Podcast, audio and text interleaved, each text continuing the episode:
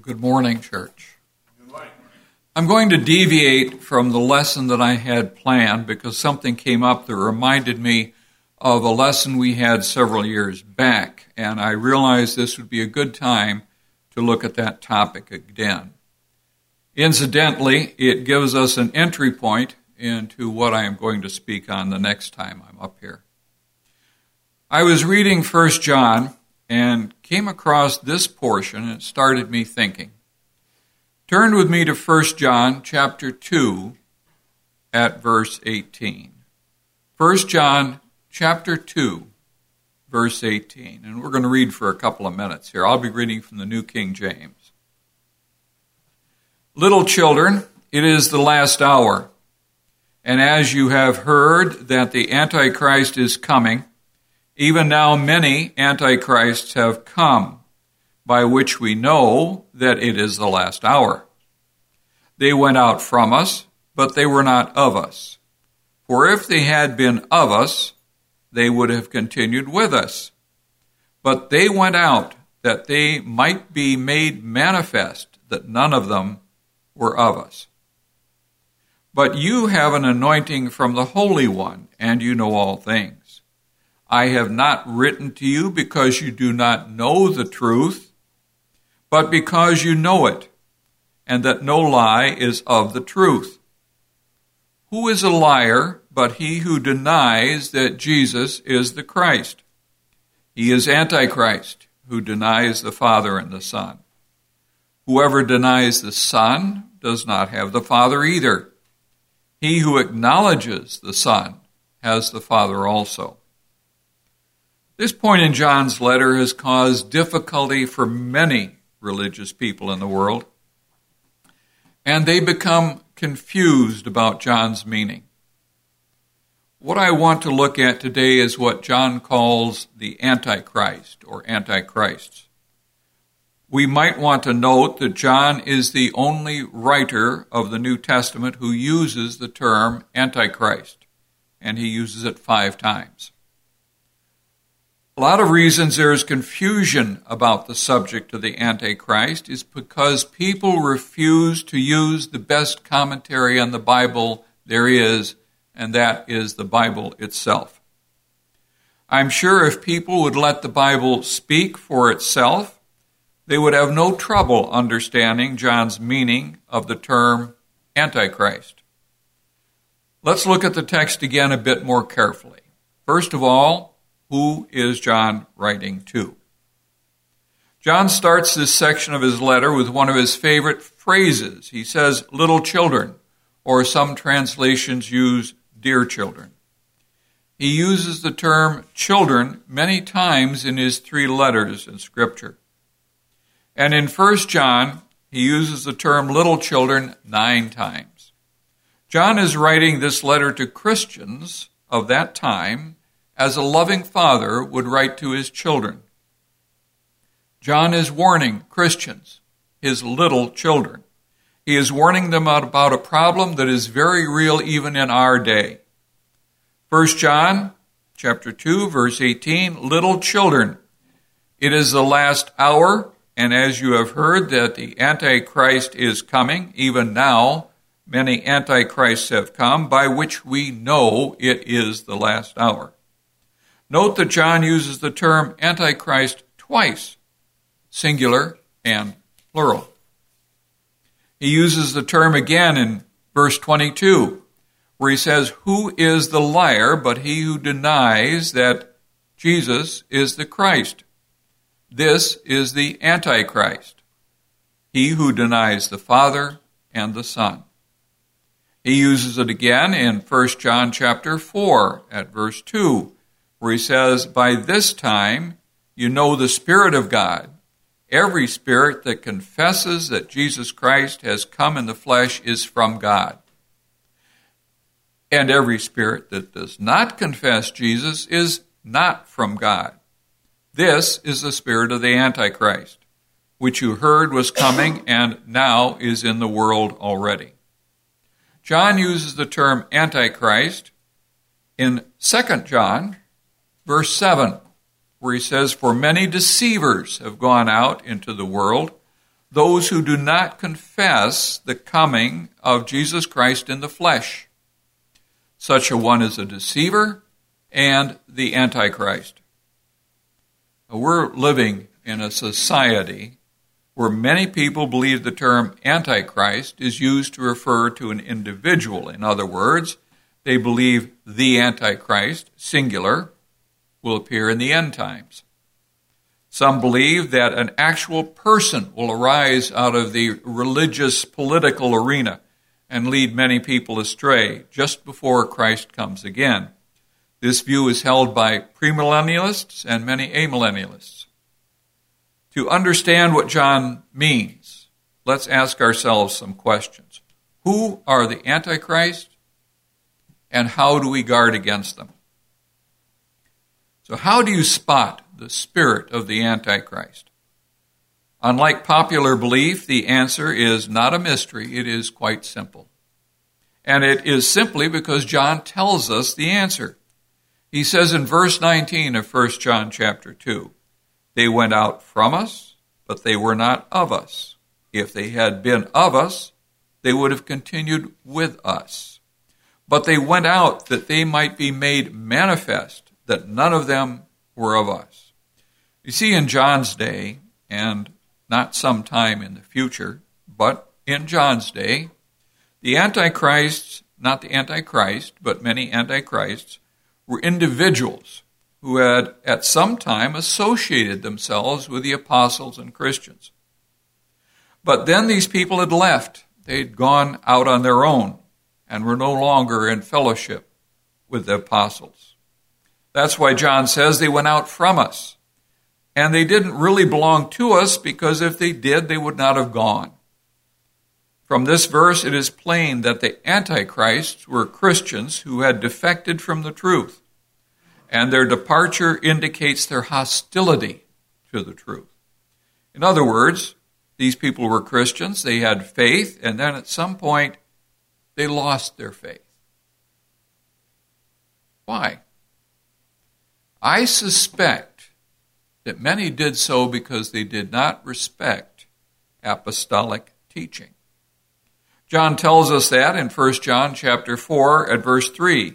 Every spirit that does not confess that Jesus Christ came in the flesh is not of God. And this is the spirit of the Antichrist, which you have heard is coming and is now already in the world. You are of God, little children, and have overcome them, because he who is in you is greater than he who is in the world. They are of the world Therefore they speak as of the world, and the world hears them. We are of God. He who knows God hears us. He who is not of God does not hear us. By this we know the spirit of truth and the spirit of error. If you want to relate that to today, you easily can because many antichrists behave the same way. Many people start out acting like they respect apostolic authority and seek to be Christians, but eventually their true nature comes out, and they do not want to be with those who respect apostolic authority. For example, how many people do you know who do not have the Bible as their sole authority for their beliefs? Many religious groups do not even read the Bible. Many religious groups hold to the teachings of men, and men have the final say in what they believe, not the Bible. Some say the Bible was back then, we don't need it anymore. What they are doing is refusing to accept apostles' doctrine. What did Jesus say about accepting their teaching? He said in John 13 and 20, Most assuredly I say to you, he who receives whomever I send receives me, and he who receives me receives him who sent me. Those who reject the apostles reject Christ himself, and in effect have the spirit of the Antichrist. John tells another characteristic of Antichrist at verse 22 Who is a liar but he who denies that Jesus is the Christ? He is Antichrist, who denies the Father and the Son. Whoever denies the Son does not have the Father either. He who acknowledges the Son has the Father also. In John's day, some people denied that Jesus was the Christ. There was a big problem with Gnosticism in that day. A Gnostic is a person who says, a divine God couldn't possibly have come in the flesh because the flesh is corrupt. People in John's day and even today allege that Jesus and Christ are two different persons. They believe that Christ merely appeared to have flesh, but in reality did not. Others believe that Christ descended upon Jesus at his baptism and departed at the time of his suffering. It is that denial that Jesus Christ came in the flesh that John identifies as the spirit of the Antichrist. In 1 John chapter 4 verse 3 it says every spirit that does not confess that Jesus Christ has come in the flesh is not of God. And this is the spirit of the antichrist which you have heard was coming and is now already in the world. Another way to spot the spirit of the antichrist is that they deny the Father and the Son. Again, 1 John chapter 2, we'll start in the middle of verse 22. He is Antichrist who denies the Father and the Son. Whoever denies the Son does not have the Father either.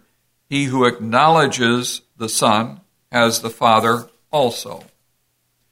You see, by denying that Jesus is the Christ, they were denying the Son.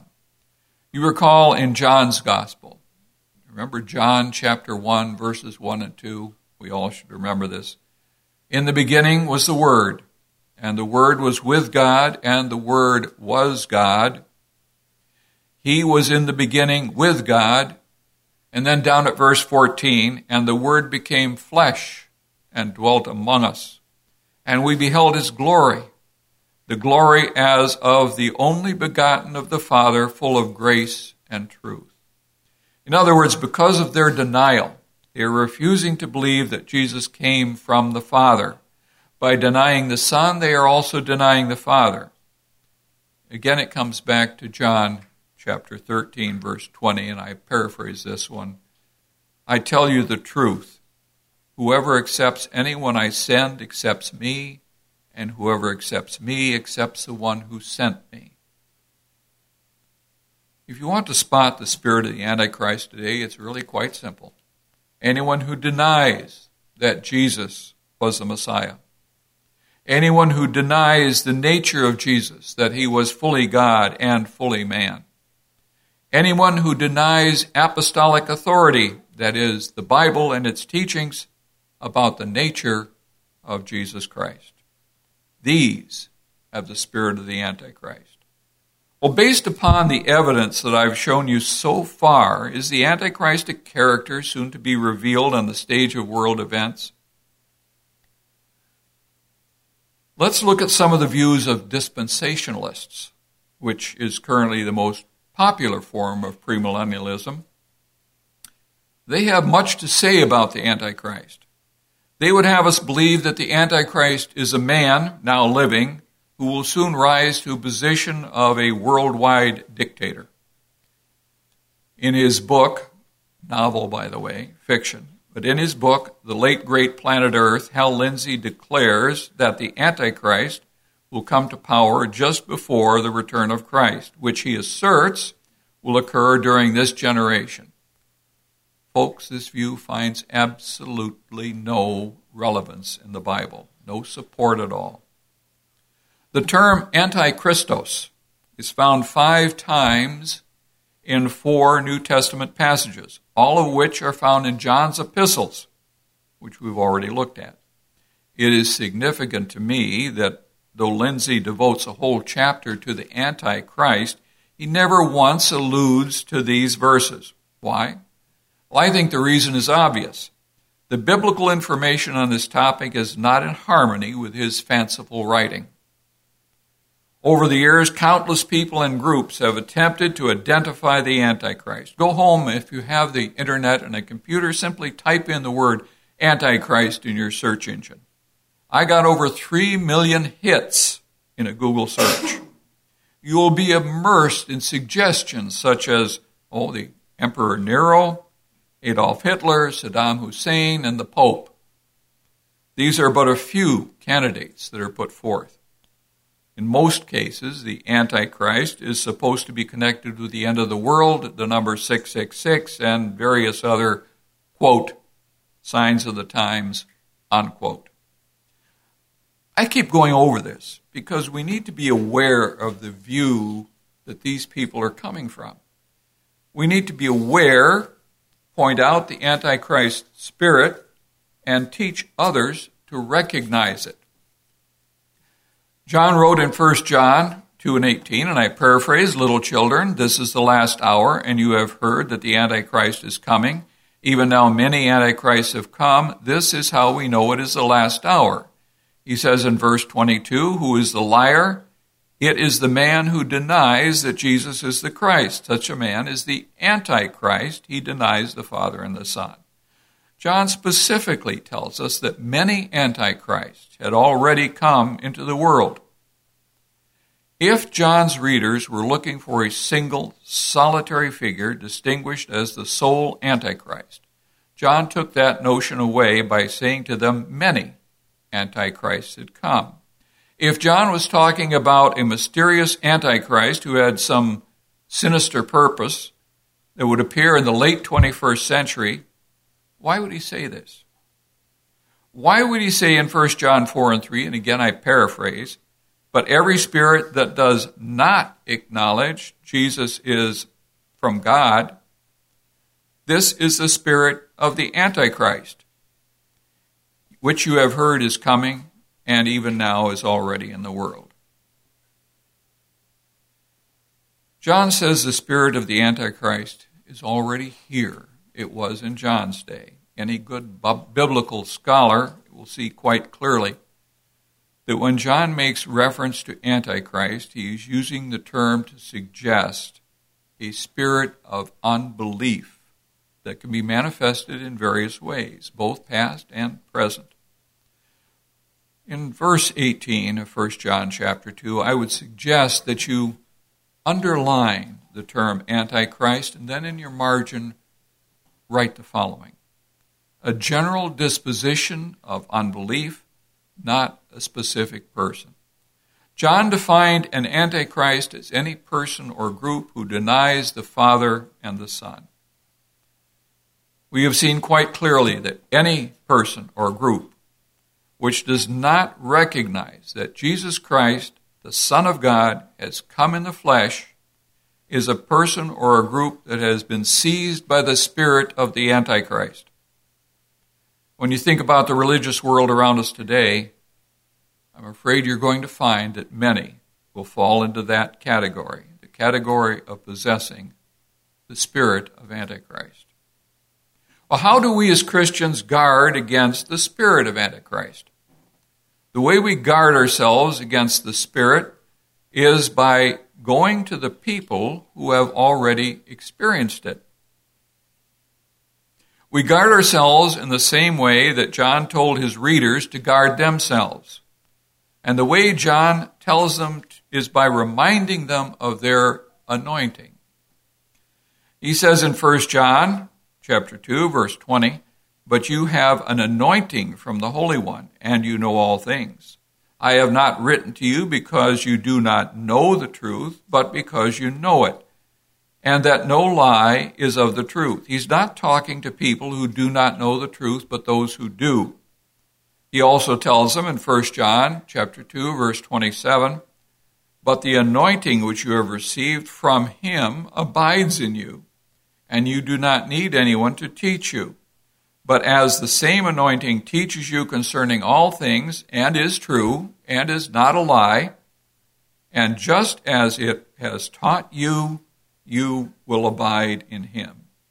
John says that this anointing is from the Holy One in verse 20. It was this anointing that enabled them to know all things.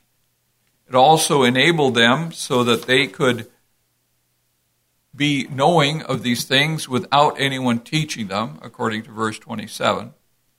Now, it could be that John is thinking about the gifts of the Spirit, which in the New Testament serve to provide both revelation and confirmation of the truth for the early church. These gifts of the Spirit were given by the laying on of the apostles' hands. The early church, in this case, could identify Antichrist without any help.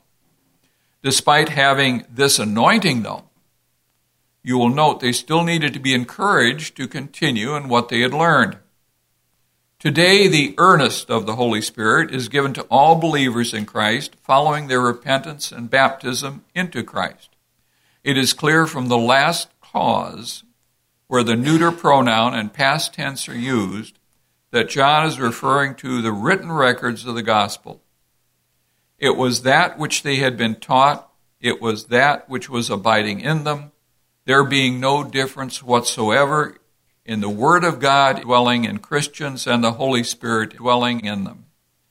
In 1 John chapter 2 verse 24 it says therefore let that abide in you which you heard from the beginning. If what you heard from the beginning abides in you, you also will abide in the Son and in the Father. And this is the promise that He has promised us eternal life. Just because they had the gifts of the Spirit, this did not keep them from sinning or being misled. Think of Simon the sorcerer. The same applies to Christians today. John reminds them of that fact in verse 26, and I'm paraphrasing. I am writing these things to you about those who are trying to lead you astray. It was only by paying attention to that which they had heard from the beginning that they would be able to abide in the Son and in the Father and receive the promise of eternal life. We as Christians today do not have the anointing like John's readers did, although some religious groups do claim this. If that were the case, though, we wouldn't need the scriptures, and according to what we read in John chapter 2, verses 22 27, only a self deceiver would believe that. Folks, we have something just as good. We have the Word of God, which is the sword of the Spirit. Remember Ephesians 6:17 and take the helmet of salvation and the sword of the Spirit, which is the Word of God. In Jude 3, we read, Beloved, while I was very diligent to write to you concerning our common salvation, I found it necessary to write to you, exhorting you to contend earnestly for the faith which was once for all delivered to the saints. That's what we have, folks. We have the faith once delivered to the saints. In other words, we have something which we can use as the standard by which we can know the truth. It is because of that truth that we find in the Bible we can avoid being misled by subjective feelings that can be mistaken for some sort of prompting of the Spirit. Within the Scriptures, we have all that we need to enable us to know God's will. 2 Timothy chapter 3 verse 16 all scripture is given by inspiration of God and is profitable for doctrine, for reproof, for correction, for instruction in righteousness, that the man of God may be perfect, thoroughly furnished unto all good works. But, just like John's readers, we need to be encouraged to continue in what we have learned from the Spirit given Word. Just because we have the Word of God does not ensure that we will not be misled. That's why, unless we study and apply the Word, we are open to deceptions from modern day antichrists. As John urged his readers almost 2,000 years ago, so must we today take the same advice in John, 1 John 4 and 1. Test the spirits to see whether they are from God, for many false prophets have gone out into the world. Let me finish by saying this Antichrists are a very real problem with us today. While there may not be very many professing Christians who deny that Jesus is the Christ or that he came in the flesh, there are many who reject the authority of the apostles by how they disregard the scriptures. It's hard in our time and culture to realize how pervasive the spirit of the Antichrist is, and even harder to vocalize, even to ourselves where we see it. Tolerance is not always a virtue, and tolerance not guided by God's word is an enemy. It can help bind us, and the spirit of the Antichrist is not always easy to see. We are reminded of that in 2 Corinthians chapter 11 at verse 13 with these words, For such are false apostles, deceitful workers, transforming themselves into the apostles of Christ. And no marvel, for Satan himself is transformed into an angel of light. Therefore, it is no great thing if his ministers also be transformed as the ministers of righteousness whose end shall be according to their works. The solution then remains the same for us, 1 John 2 and 24. See that what you have heard from the beginning remains in you. If it does, you will remain in the Son and the Father. No matter how wonderful the work done by a person or group, how much seeming good and kindness, if they exhibit what John warns us about, then they have the spirit of the Antichrist. In this spirit, Christians have no part or fellowship. People who make all sorts of claims and theories about the Antichrist are missing the point of John's words. We need to remember that what John said here was significant about these Antichrists. It is by them that we will know it is the last hour. John knew that in God's purpose, Jesus could return at any time.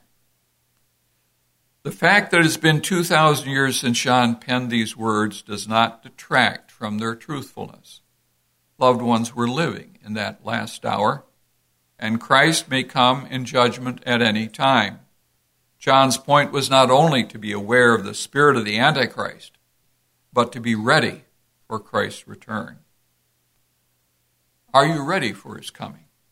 Let me leave you with Peter's words in 2 Peter chapter 3 verse 8, which says, "But beloved, do not forget this one thing, that with the Lord one day is as a thousand years, and a thousand years as one day.